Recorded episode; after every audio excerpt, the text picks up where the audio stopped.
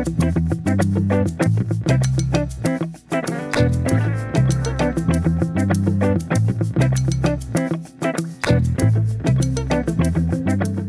to Lives, a show exploring our experiences in the world and how we might live well. I'm Stuart Chittenden, and my guest today is writer, Air Force veteran, and stroke survivor Tamsen Butler. We talk about Butler's life threatening stroke in 2015, about her life before and her life after it, and the lessons she has learned about herself, authenticity, and how she chooses to show up in the world. It has since evolved to authenticity being who I perceive myself as, because I don't perceive myself as that bumbling person anymore. And every so often it'll sneak up on me and I'll forget some words or, you know, I'll space off or something. So it's still there, but who I am at my core is a very competent woman and an intelligent woman. And so that to me is my authentic self.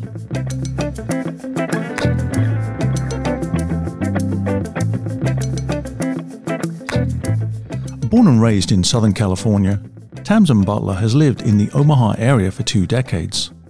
An award winning author and Air Force veteran, she's the senior marketing copywriter for a large financial services firm and a frequent contributor to Omaha Magazine. She also teaches yoga and indoor cycle classes at various gyms in the Omaha area. A major stroke in 2015 left Butler with a host of physical and cognitive deficits. As a result, she learned a hard earned lesson about what makes a person authentic and shared her thoughts about authenticity on the TEDx Omaha stage in 2023. Tamsen Butler, welcome to Lives. Thanks for having me. So, if we could start with the stroke itself, just for my own clarity, could you share, like, what is a stroke? Yeah, there's a couple different kinds of strokes. And the stroke I had was an ischemic stroke, where a blood clot formed and then traveled up into my brain and blocked blood flow. So basically, it messed up everything in my brain and uh, left me paralyzed on one side and uh, made it to where I couldn't really think very well and don't recommend to anybody. Yeah. But it's it's also it's been referred to as a brain attack as opposed to a heart attack if that helps people visualize kind of what it is. It kills a lot of people every year, um, and I was lucky to recover question mark from it yeah i think in your tedx talk you reference a pretty startling number of americans that actually may encounter this sort of medical phenomena yeah 795000 annually and i mean it's at varying degrees too uh, one of my fellow ted talkers just had a transient ischemic attack which is like a mini stroke they call it which is very strange you know because she met me, heard my story, and the next thing you know, she's experiencing something similar. So I appreciate that I'm able to be there for her and kind of guide her through it. But, um, you know, stroke kills people. It can leave people disabled. It's one of the top ways that people become disabled. And then there's people like me who just kind of have these lingering deficits that I can hide pretty well. And then there's people that make claims to recover completely. It affects people in different ways, depending on so many different reasons leading up to the actual stroke in 2015, you're a healthy person, relatively young. So it would seem in many ways that this was a complete surprise to you. Yeah, what happened was I had a hole in my heart that the blood clot formed through. And I did not know that I was making blood clots and I didn't know I had a hole in my heart. So it was this perfect storm that was just waiting for the thing to happen. And I had no idea. I mean, I'd gone my whole life not realizing I had a hole in my heart, nor that I clotted my blood. So, and they still don't know why I had the blood clot. I don't have any sort of, you know, blood condition or anything. So it's all kind of a mystery. They call that cryptogenic stroke, where they don't understand why it happened. What was happening at the moment that the stroke manifested itself? So my kids were pretty young then. They were um, 11 and 10 at the time and we were putting groceries away. We went to the grocery store because it was over summer. So they weren't in school. And we're putting groceries away. And all of a sudden, I couldn't see out of one of my eyes. And I started to feel very tired and dizzy. So I keep trying to put the groceries away because that's how moms are. You know, they don't stop for anything until I kind of collapsed to the ground. And then I remember looking up and asking my son if he'd go grab me a pillow because I was like, I just need to sleep right here on the kitchen floor. Anyway, thank God they were like, no, They said, Something's wrong. We need to call somebody. Because if they'd just let me go back to sleep on the kitchen floor, I probably would not have made it. But they were very quick to call and get help, and an ambulance came and they took me away. That was one of the reasons I was able to recover so quickly, is because I got the TPA medicine, which breaks up the blood clot really quickly. Like within 20 minutes of the stroke happening, I was in the emergency room getting that medication. I was really lucky. I have two kids who are, you know, really vigilant and taking care of their mom, luckily, and we live very close to an emergency room. So it was all those things made it very easy for me to survive. How conscious were you of what was happening and also what you were seemingly unable to control or do? Well, I'll preface this with a stroke messes up your brain, so your thinking gets really askewed. So I knew I was having a stroke because I had all the symptoms, you know, the one side not working and I couldn't speak very well. And all I could think to myself was, I really don't want my husband to see me dying from a stroke because he saw his grandfather die from a stroke. And I was like, this is ridiculous. My husband can't see me die from a stroke. And I'm just going to lay here on the kitchen floor. Like the most reasonable thing in my brain at that time was if I just laid down, then I could just sleep through it and I'd be fine my thinking was not the best in that moment. But at that time, you know, my brain is not not functioning correctly. So that's to some degree what you were thinking about. Were you aware of what you were feeling in terms of your emotional response to this? Not really till I got into the ambulance. And then when they closed the ambulance door and started taking me away, I was like, Am I going to die right now? I said, Is this really it? You know, I was 41 with two beautiful children, you know, and I just I wasn't ready, basically. So I remember I was laying in the ambulance, and the uh, the tech tells me, you know, stay with us, Tamsen, stay with us, Tamsen. And that was the moment where I was like, uh oh, this is serious. You know, something's really going on here. And uh, I remember shutting my eyes very tight because I always thought that when I pass, my grandparents will be there to like usher me away. And I was like, as long as I don't see them, I'm not going to die. So I was like holding my eyes closed really tight. Again, brain not working very well. But yeah, I figured that I might have died and I just wasn't ready. I was like, nope, not going to look. Not going to look for the light. I'm just going to stay right here in the ambulance. You, it seems, were likely unaware of the precise responses of the people around you. And I'm thinking here, particularly of your children, because you mentioned that they were there. So this is maybe with hindsight, but how were they reacting at that time? My son was trying to be very accommodating to me because he could tell something was wrong with me. But my daughter, bless her, just took charge of the situation. There's a moment I remember and I reference frequently where I'm lying on the kitchen floor looking up at her and I'm trying to tell her, it's okay, it's all right, but it's coming out very garbled.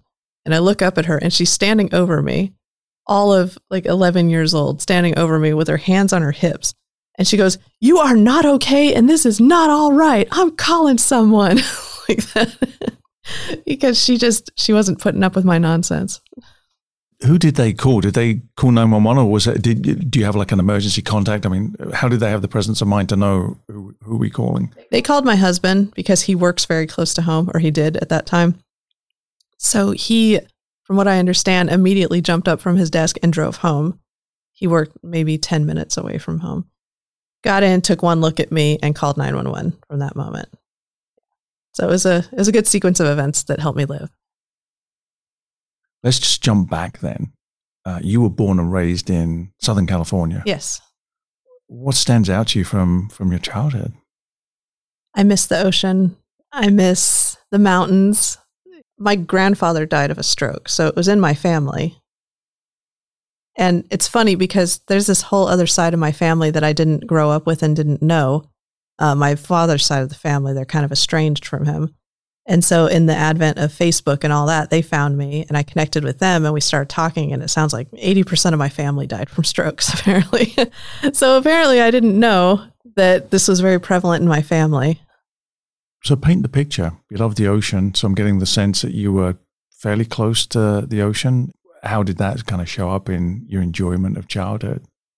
Well, I, I had a very eclectic childhood. My parents, for lack of a better term, are kind of hippies. So I had a very creative, eclectic childhood where we just kind of ran rampant and feral.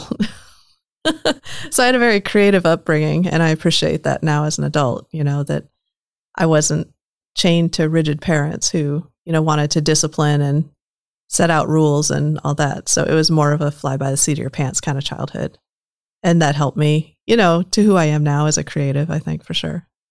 What does being a hippie look like? A lot of marijuana.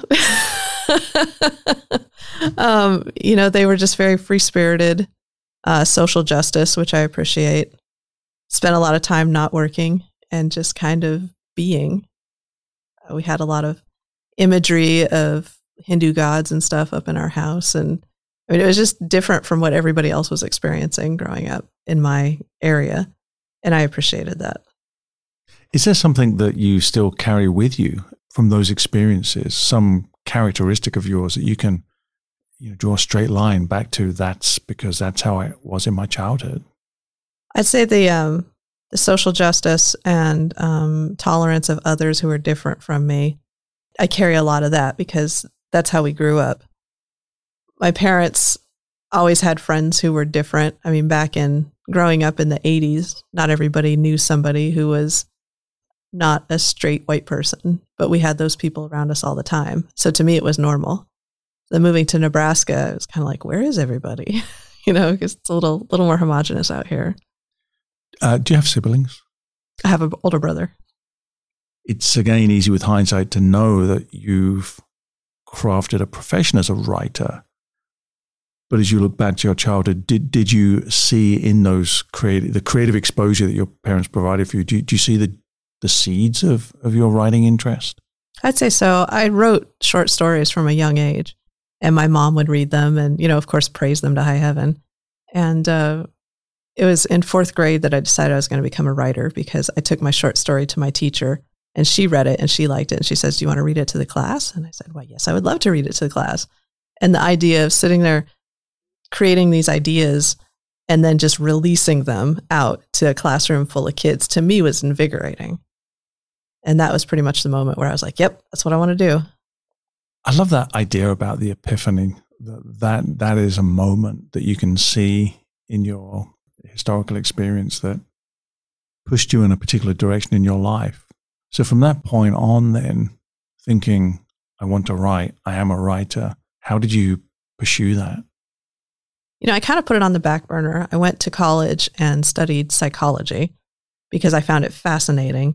And of course, I had the idea in my head people don't really become writers because, you know, that's that's the dream. That's too much. People don't get to do that. So I pursued psychology and then went into the military. So it's like my trajectory was all over the place. And then after I got out of the military, I went into financial services, uh, which really is a lot of psychology. So I figured, you know, that fits perfectly. And then when I started raising the kids, I stayed home because my husband at the time was active duty military. And so he would deploy a lot, and somebody had to be at the beck and call of the kids. So that was me. And this was just around the advent of when content writing for websites was really becoming a thing and SEO was, you know, burgeoning and everything. And so I just happened to get in right at the right time. Is I saw an ad where somebody said we're looking for writers and I was like I can write. So then I did it, and I mean, it it paid dismally. It was hardly anything, but it was what got my foot in the door, and it just went from there and just blossomed.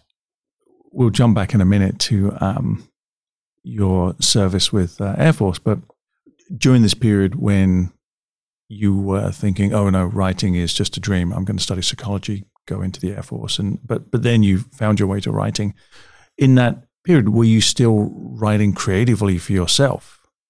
A little bit, yeah. I mean, at that point in my life, I was raising two kids, 18 months apart, with a husband who was frequently overseas. So I didn't have a lot of time to for creative pursuits until I found that people were actually willing to pay me for those creative pursuits. And then I said, well, maybe I can make some time.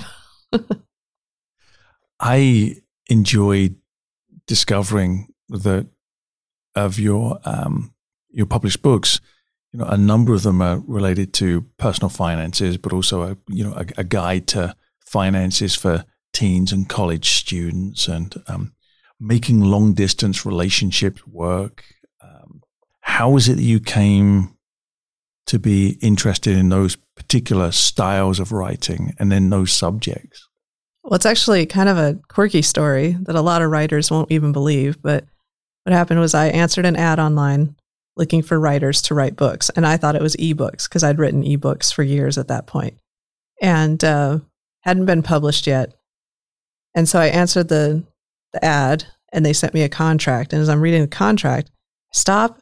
I tell my husband, I said, I think this is a published book. And he says, No, there's no way. And I said, No, I really think it's a published book. And he goes, Well, do it then. And I said, Okay.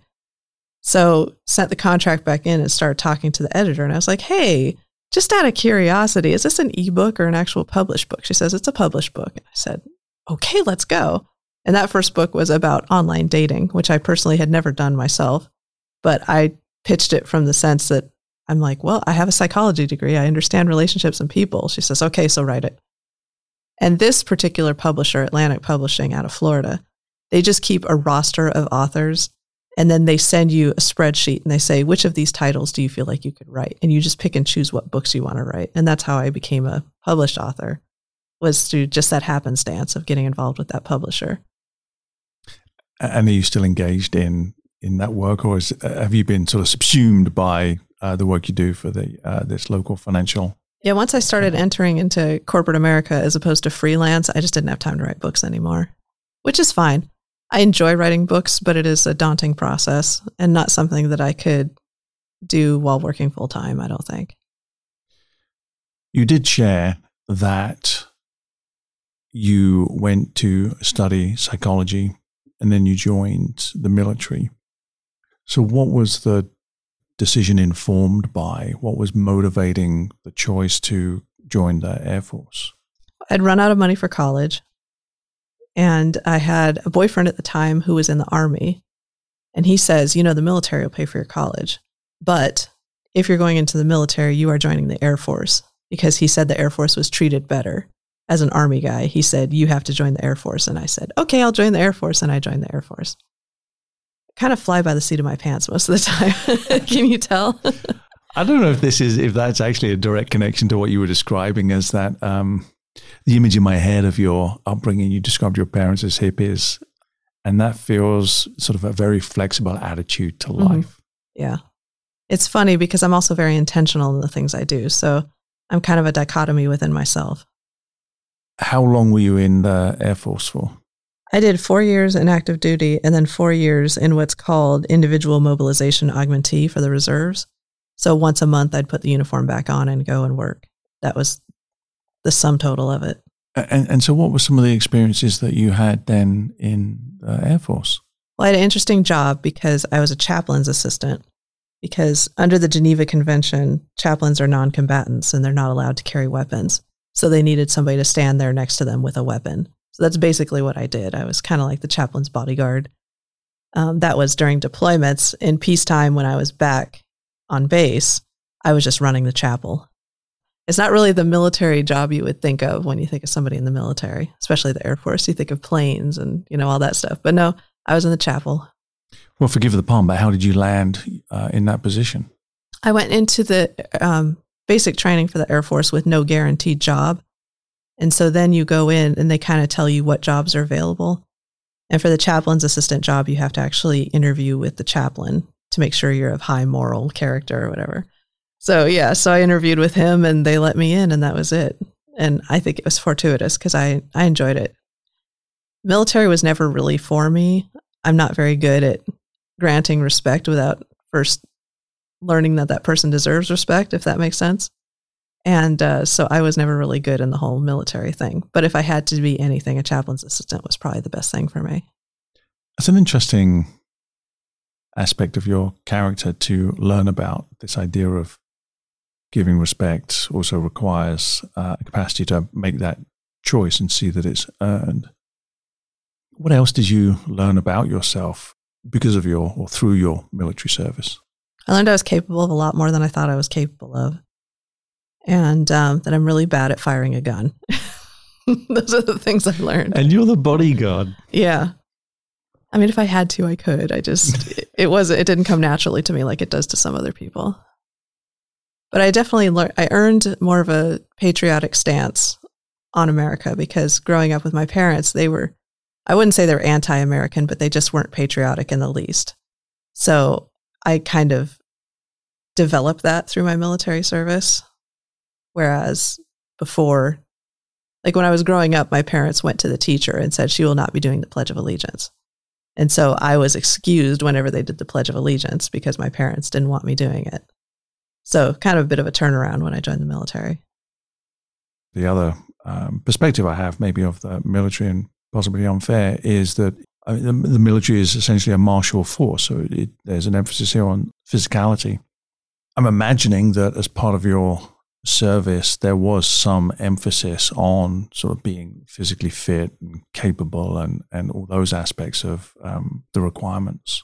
Yeah, you have to maintain a certain level of physical fitness and you get tested, I think annually, if I remember right, either annually or semi annually to make sure that you can keep a pace that they want you to keep. Where were you stationed? I mean, where were the various places that you found yourself living? I was stationed at Nellis Air Force Base in Nevada, right outside of Vegas. So, great place for a young single woman to be stationed. It was perfection. Um, I deployed to Egypt and to Haiti. And then I finished up my reserve duty out at Incirlik Air Base in Turkey, where my husband got stationed. What were those experiences like for you? Well, Egypt was amazing. I was there under Operation Bright Star, which is a exercise they do.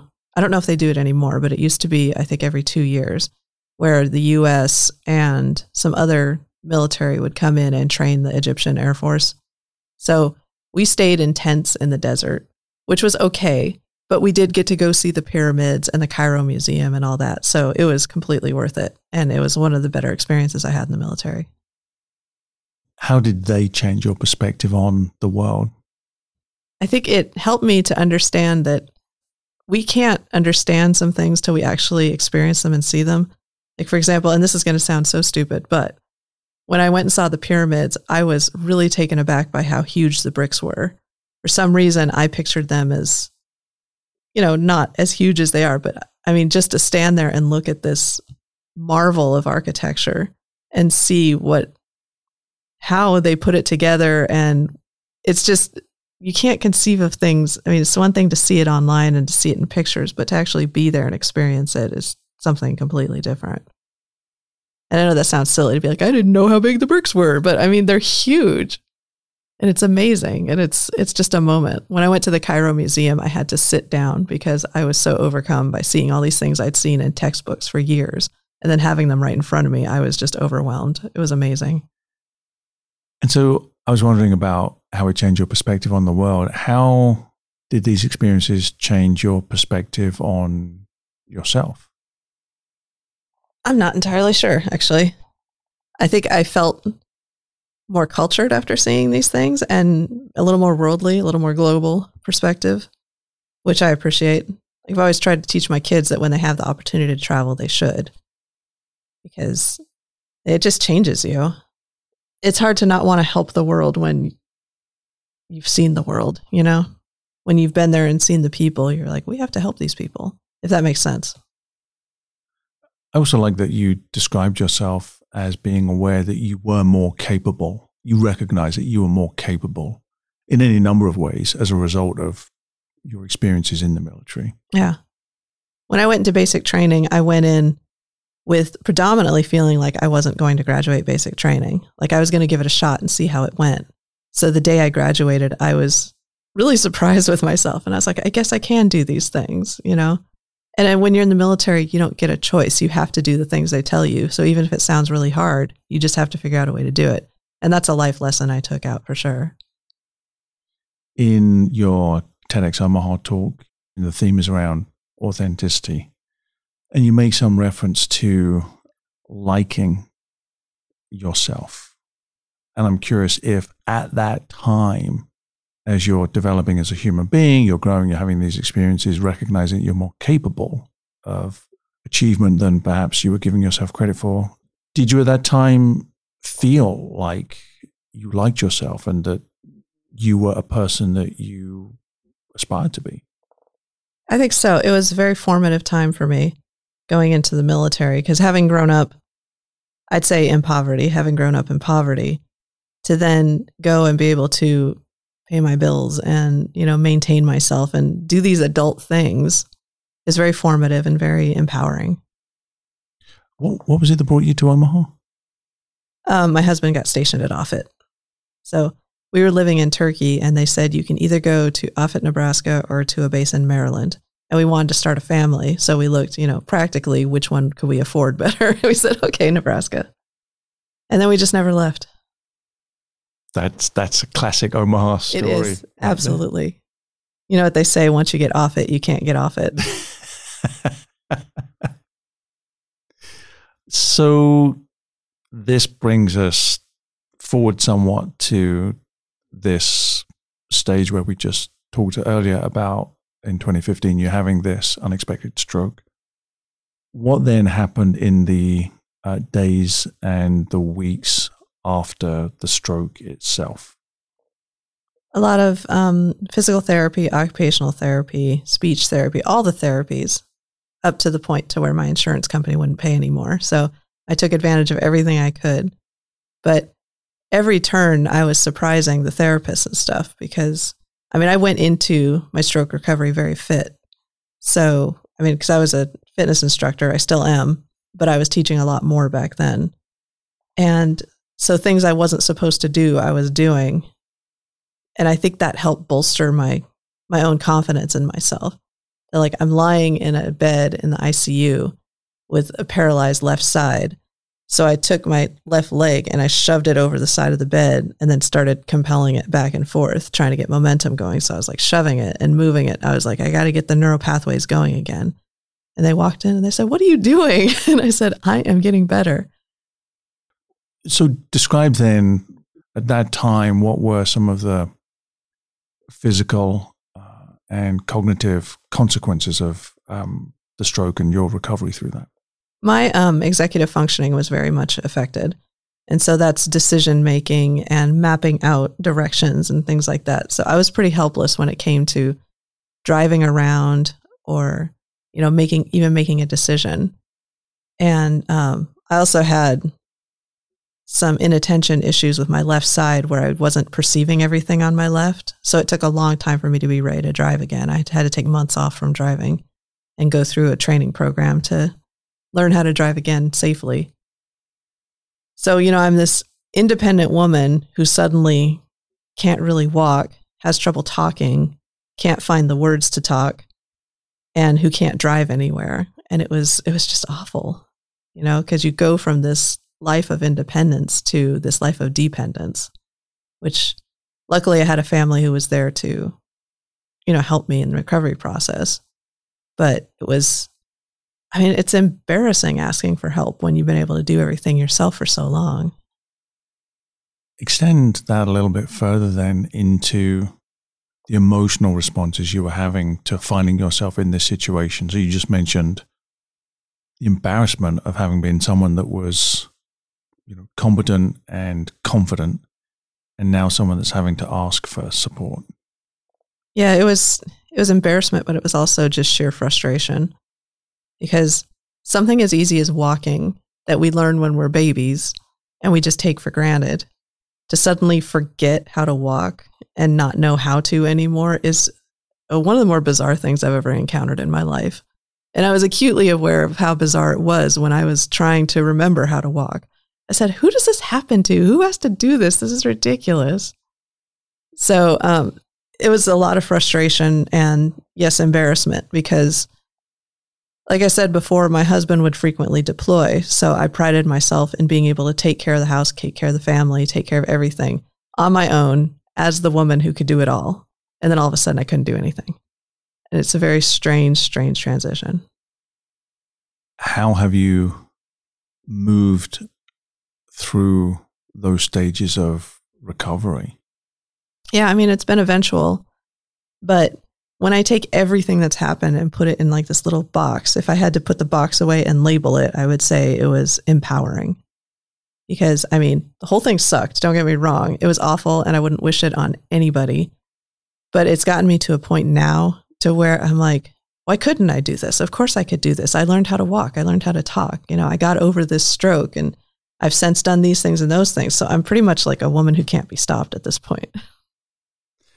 In your TEDx Omaha talk, you reference the shift from that person you described as being obviously dependent to a person that to others around you you would pass as normal and the consequences of your stroke such as some challenge around spatial awareness or a little bit of perhaps tiredness and confusion with cognitive functioning you would apologize for those deficits to people around you, but but you move through that. Could you describe what was happening to you at those moments in this recovery period when you felt the need to apologize to people and what it felt like to you to be passing as normal, but knowing that you were aware that you were not? Yeah, my physical deficits recovered a lot faster than my cognitive deficits. So by all by all recognition, I looked like just a normal person walking around. You could hardly tell that I limped just a little bit. But then when you start talking to me, you realize that like my mind would wander really quickly, or I'd pause for long periods of time while I desperately search for the next word I was trying to say. And so I felt like I had to explain myself to people. So I got ahead of it and I would preemptively apologize to people if I was going into a conversation with them. I'd say, hey, listen, Sometimes I forget words and I'm sorry and I'm really listening to you. Don't think that I'm like spacing out, but I had a stroke, so you're just going to have to forgive me about it. And to me, that felt authentic at the time. It felt like it was me laying all my cards out on the table and letting everybody know this is what you're getting into with me in a conversation. And it felt like a courtesy to other people to let them know. But then after a while, I started to realize that that was wearing on me to do this disclosure to everybody and that eventually, if I stopped explaining myself, then nobody even noticed these deficits anymore. I mean, everybody's mind wanders off during conversations, everybody loses words occasionally. I just had to recognize that just because it was so painful to me to experience those things doesn't mean that I had to let people know they were happening, if that makes sense. So, part of the title to your TEDx Omaha talk is about authenticity. So, what does that term mean to you in that context? back then being authentic was letting everybody know that I had these deficits, you know, because that's, I wouldn't say I embraced that's who I was, but I acknowledged that that's who I was at that time in my life. And I didn't know if that's who I was going to be forever or if I was going to get better. So I was like, I just have to live in this because this is who I am. But it has since evolved to authenticity being who I perceive myself as, because I don't perceive myself as that bumbling person anymore. And every so often it'll sneak up on me and I'll forget some words or you know, I'll space off or something. So it's still there, but who I am at my core is a very competent woman and an intelligent woman. And so that to me is my authentic self. So even when I'm doing things that aren't very intelligent, then I'm still an intelligent woman. If I can't find my way to a place that I've driven 12 times before and I have to turn on Google Maps because my brain's not working, that's okay. It happens to everybody, at least what I've been told you start the TEDx talk by repeating the sort of exhortation, these mantras we hear in the world around us around authenticity. And you say, be yourself, show the world who you truly are. And it's that kind of expectation of the world that you're railing against in, in some ways. What were the expectations that you think society is kind of trying to apply to us the, this mantra to be authentic? What were those expectations that you're trying to fight against in some ways? Well at least in my perception there's been a bit of a shift where everybody kind of lays their cards on the table.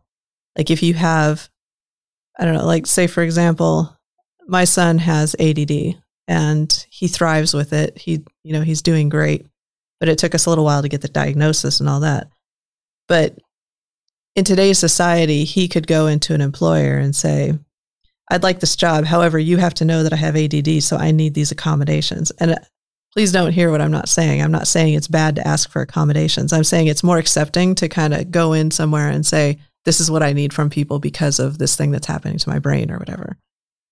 So my pushback isn't against that because I know some people need that, but my pushback is feeling as though I owe an explanation to everybody for my behavior and for the things I can't do. You, you talk about holding those expectations at arm's length, as it were. This is the image I have in my head by wearing masks, and the masks fit a particular context that you find yourself in, or a particular need that you find that you that you have. Could you talk a little bit more about what you mean by this this mask? It's kind of the fake it till you make it thing. Uh, when I went in to interview my current job, I went in under the assumption that they had no idea that I was a stroke survivor. They just knew that I was a good writer, which is great. So when I went into the interview beforehand, it's like they know that I'm a writer. They've seen my writing. They know I'm a good writer. So that's who I am today. I am a good, competent writer. I'm not a woman who gets confused. I'm not a woman with short term memory loss. I'm a good writer. And I walked in and that's who I presented to them. And I don't think that's like faking it or anything. It's just bringing out the best of who I think I am and who I think I am in that moment. There's some reference to you having a elements of a theatrical career. And I wonder if you could explain that a little bit, assuming that I'm correct in having picked up on that. I was in theater growing up and did a little bit, just a tiny bit of theater when I lived in Las Vegas. And then I taught acting classes for Arts for All, nonprofit here in Omaha. So I have the background of knowing how to present a character who, you know, you create in your head.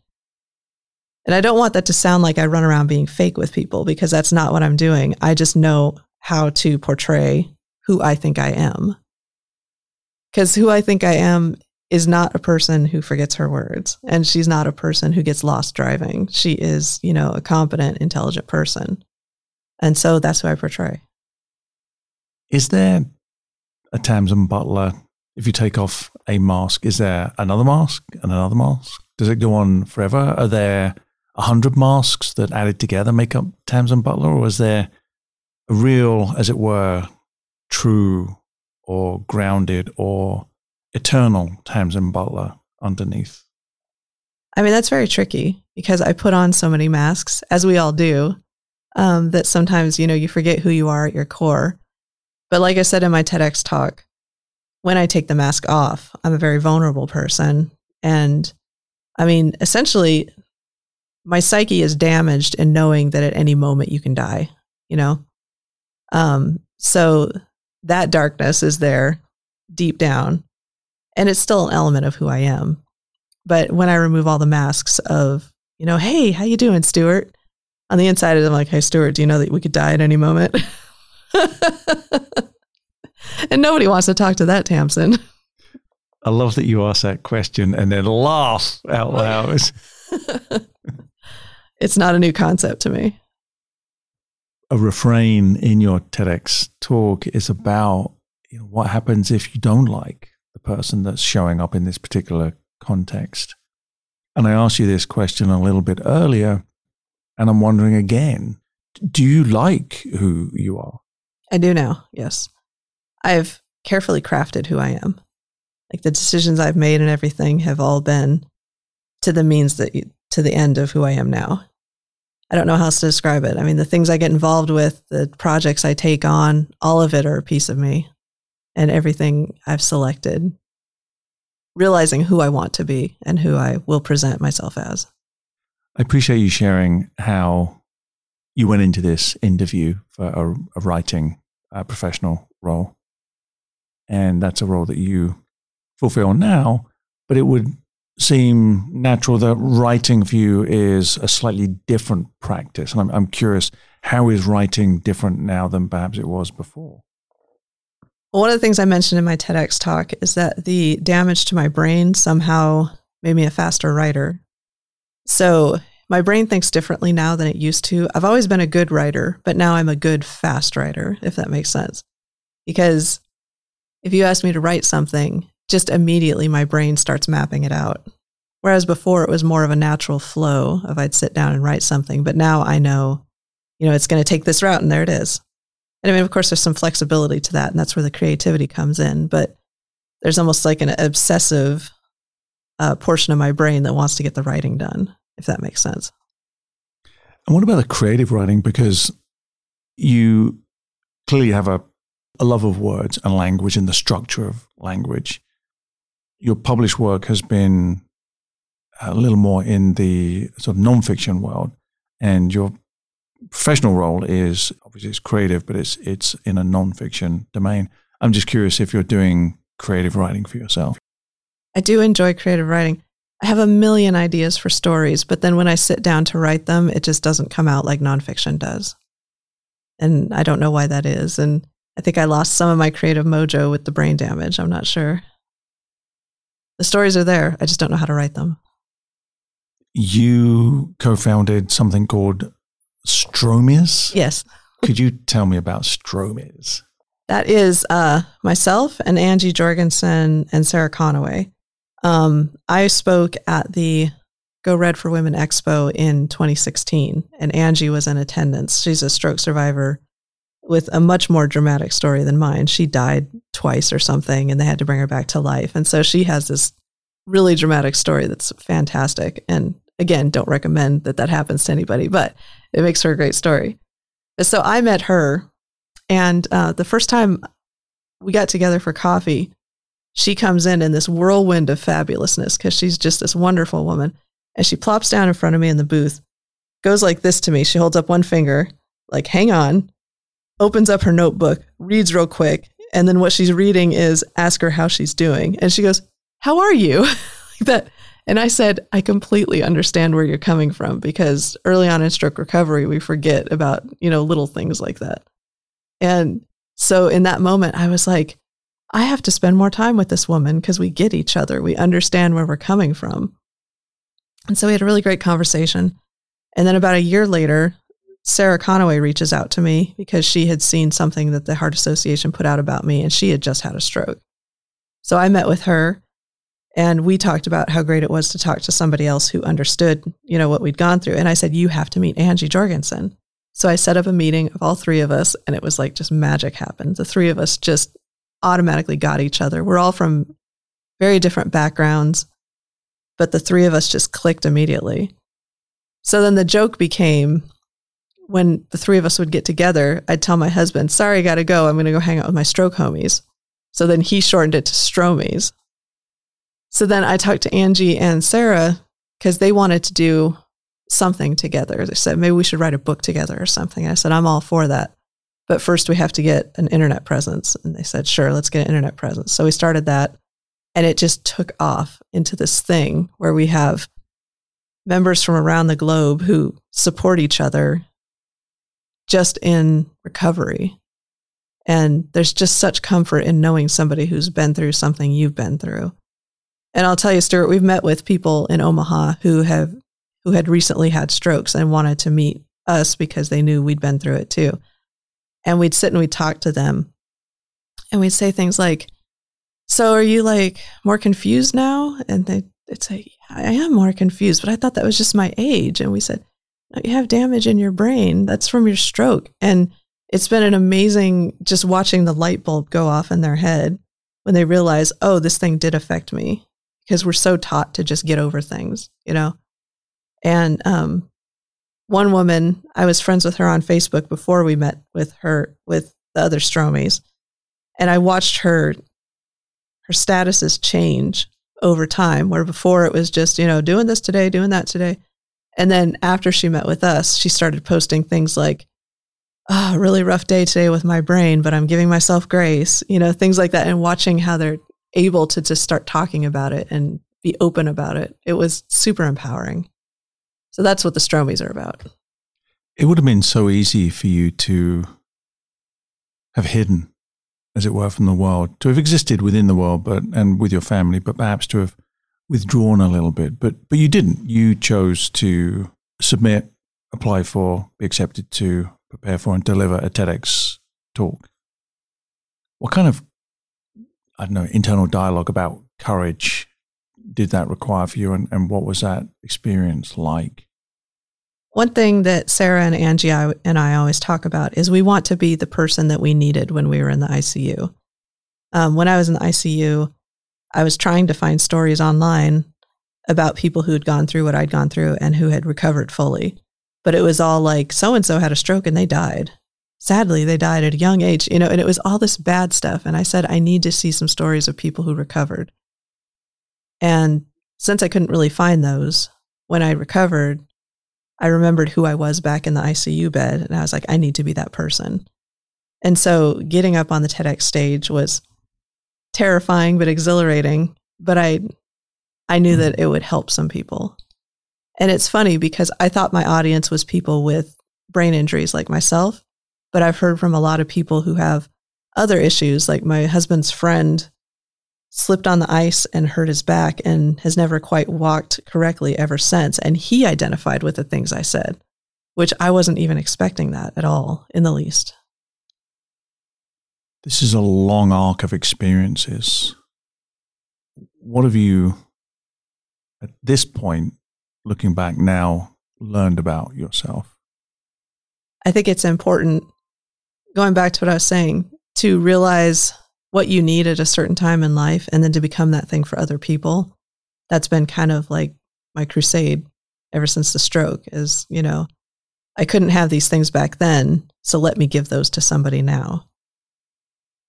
That's kind of how I parent with my kids too. You know, things I didn't have as a kid, I want to make sure I give those things to my kids now. So I guess it's a it's an interesting existence of existing in different time zones. Like, here's me as a kid needing this thing. Here's me as a mom giving it to my kid. Here's me as a stroke survivor lying in the ICU bed. And here's me as a survivor who's recovered pretty well giving it to somebody in the ICU bed. We've been talking about authenticity and who we see ourselves as being and issues, issues of identity. So, those people closest to your children and your husband, how have they perhaps changed their perspectives on on you, but also on the world and how they see themselves in the world? I think my family pretty much sees me as unstoppable now. We have the joke in my family that I'm immortal too. I say, if stroke didn't get me, nothing's going to get me. I can't die. so that's kind of our family joke. But I think they, they see me as someone who can pretty much do anything, which I appreciate. Um, my kids, I think they look up to me, I would imagine. Um, my daughter said the sweetest thing to me after I did the TED talk, where she said she might like to do a TED talk. And I said, Oh, I didn't know that. And she says, Well, I never thought I could, but then I saw you do it. And I said, That's just what a mom wants to hear that I'm like empowering my kids to go do things. Do you think about your identity as someone that is a stroke survivor and it is you before the stroke and you after the stroke. That is your defining moment uh, in your life. Or is that just way too reductive in terms of how you think about my identity as Tamsen Butler? There's definitely like a pre stroke Tamsen and a post stroke Tamsen. Absolutely. It is. Uh, I think I told you this before. Before the pandemic happened, it was like, did this happen before or after the stroke? Now it's like, did this happen before or after the pandemic? So my timeline's all messed up. But for me, the actual stroke itself wasn't so much a defining moment as was little things that happened in the recovery of the stroke. Those are the things that stick out to me more so than the actual stroke itself. It wasn't long after my stroke that I started teaching fitness classes again. And uh, Crunch Fitness was opening and my friend was going to be the hiring manager. So she asked me if I wanted to audition. She didn't know that I'd had the stroke. So I said, Yes, I do want to audition and just work toward it, work toward it, work toward it. Um, because, like I said, my physical came back a lot faster than my mental did. And the night before my audition, my husband and our neighbors, we went for a walk and I tripped and fell and just busted my knee open. And just gushing blood because I was on blood thinners at the time. And it was just this awful moment. And I had this moment where I was lying in bed with an ice pack, knowing that I couldn't audition. Luckily, she let me audition later. But I'm lying there and I was so frustrated by my body. And I told my husband, I said, nobody would blame me if I just gave up right now. And he looked me right in my eyes and he said, I would. And I said, okay, let's get going then, you know, and then got better from the knee, eventually auditioned and got the role at Crunch. So that was fun because that was a fun gym to work at for a while. Um, so that moment sticks out in my head a lot because in the moment where I was ready to just be like, that's it, I'm a stroke survivor, that's my life, as You know, some people rightfully do. My husband just pulled me, yanked me right out of it, and I'm so grateful he did.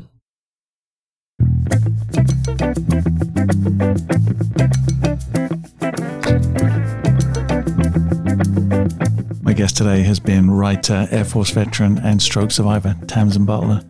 Tamsen, thanks so much for sharing your uh, life and your story with us today. Well, thanks for having me, Stuart. I appreciate it. Lives is brought to you on KIOS Omaha Public Radio and is produced by Courtney Bierman. The music you hear playing in and playing out is performed by Andrew Bailey.